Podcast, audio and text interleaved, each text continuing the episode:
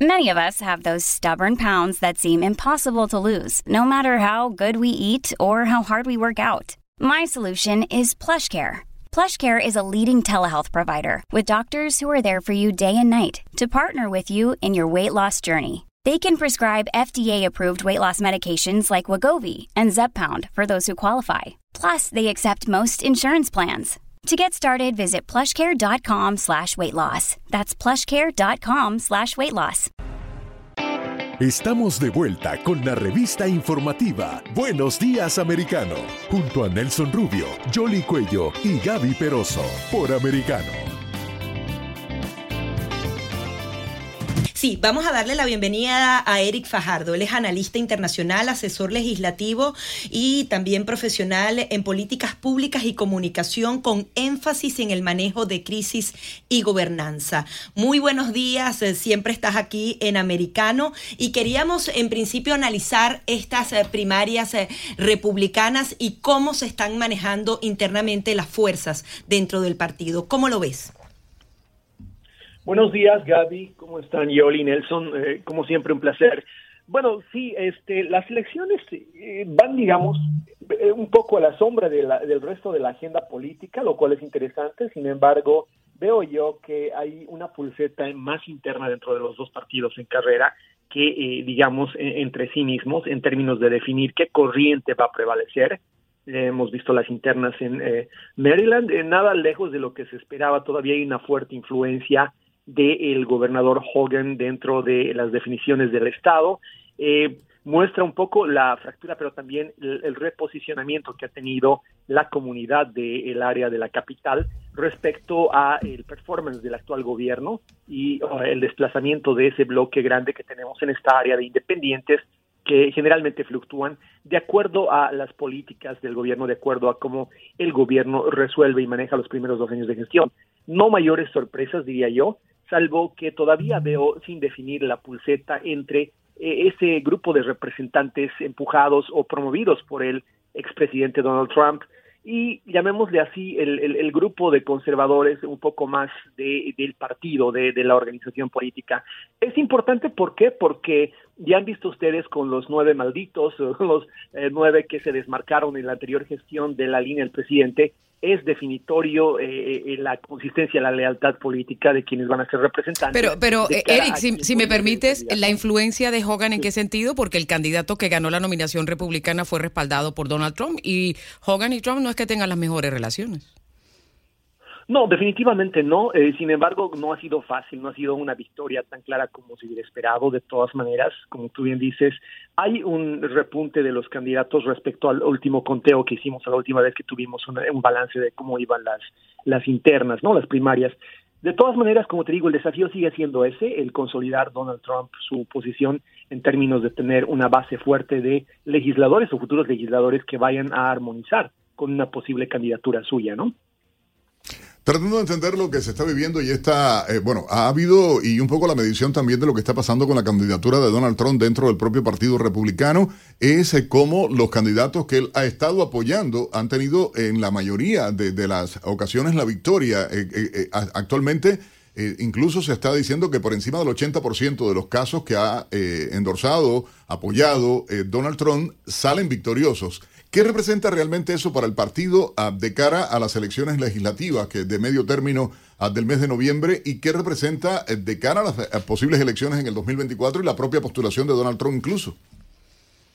Yo creo que es vital, es elemental en términos de evolucionar como partido. El Partido Republicano necesita entender que necesita ajustarse a los nuevos tiempos. Donald Trump ha demostrado en su primera gestión una capacidad de leer la realidad, de interpretar el nuevo escenario político, las nuevas demandas del electorado eh, de los Estados Unidos de una manera que no se limita solamente al electorado conservador.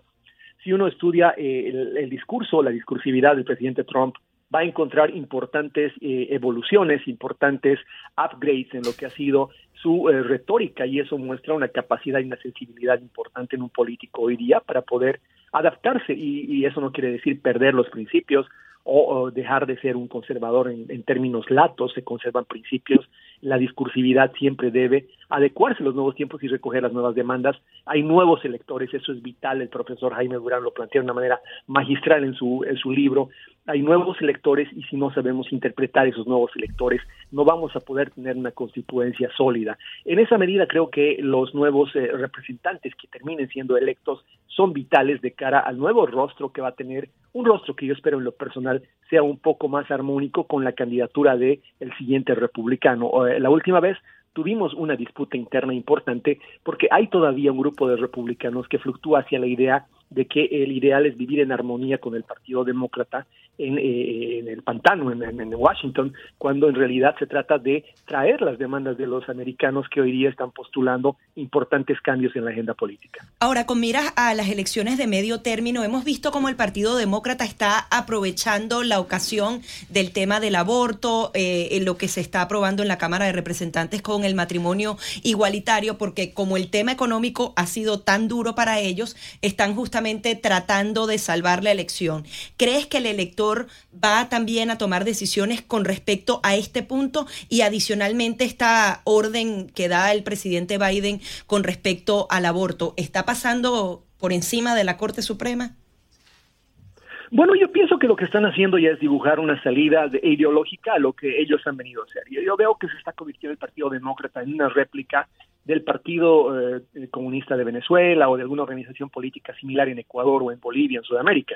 Hay una eh, exagerada intención de confrontar con el legislativo, hay una intención, ayer lo hemos visto, eh, Alexandria Ocasio y su club de amigas realmente haciendo un berrinche, una pataleta frente a la Corte con la deliberada intención de antagonizar, de conseguir lo que consiguieron, un arresto. En el mundo obviamente liberal eso implica pues un crédito, es una especie de galón sobre la charretera, eh, van a eh, obviamente declararse víctimas de un Estado represor y van a identificar guion del chavismo a la Corte Suprema y a la justicia como el gran enemigo, ¿no? Eh, en esa agenda, por supuesto, el aborto es esencial para despejar la atención de la gente de los temas estructurales. Basta ver esta mañana los cinco temas que ha priorizado en su agenda CNN para saber cuál es la agenda woke, la agenda de distracción que plantea el gobierno, ¿no? Ellos dicen el juicio del 6 de enero, un tiroteo en, el, en un mall que hubo, el tema de Sri Lanka, eh, el, calor o la ola de calor que vivimos y el matrimonio igualitario. De, cuatro de estos cinco temas son definitivamente temas de una agenda que está buscando sacar de la realidad que viven los americanos, la agenda pública, sacar de la economía, del tema de la seguridad en la frontera, del tema de la inseguridad jurídica que están generando con el desacato a las órdenes de la Corte desde el gobierno y el legislativo, y finalmente mi criterio, el rechazo a esa cultura woke, a la cultura de la cancelación que en Florida me parece que está muy claramente planteada desde su legislatura y su gobernador. No hay que olvidar también la crisis del fentanilo, que es uno de los problemas graves que tiene eh, este país también en estos momentos, o sea que vamos a hablar de eso más adelante aquí en el programa.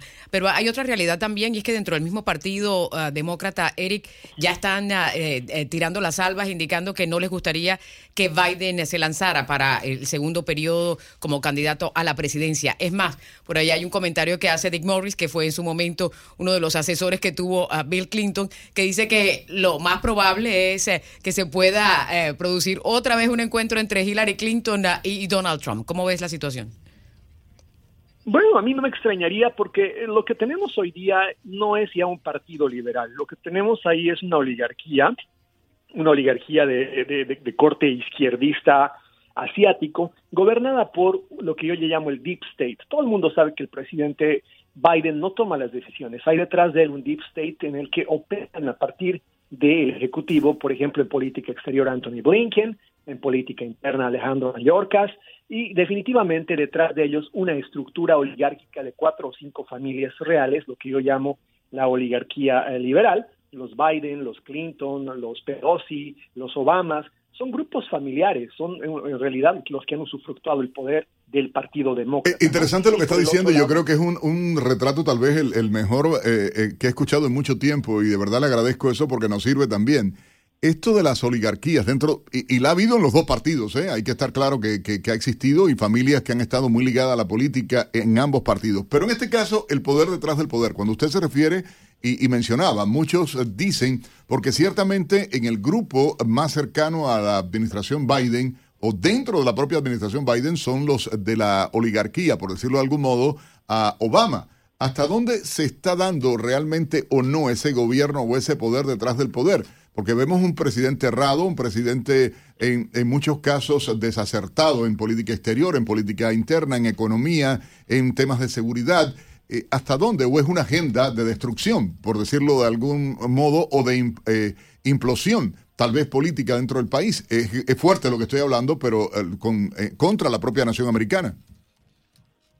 Gracias. Yo lo voy a hacer todavía más fuerte, si usted me permite, Nelson, porque en realidad el, el problema no son las oligarquías en ti. Las oligarquías, usted tiene toda la razón.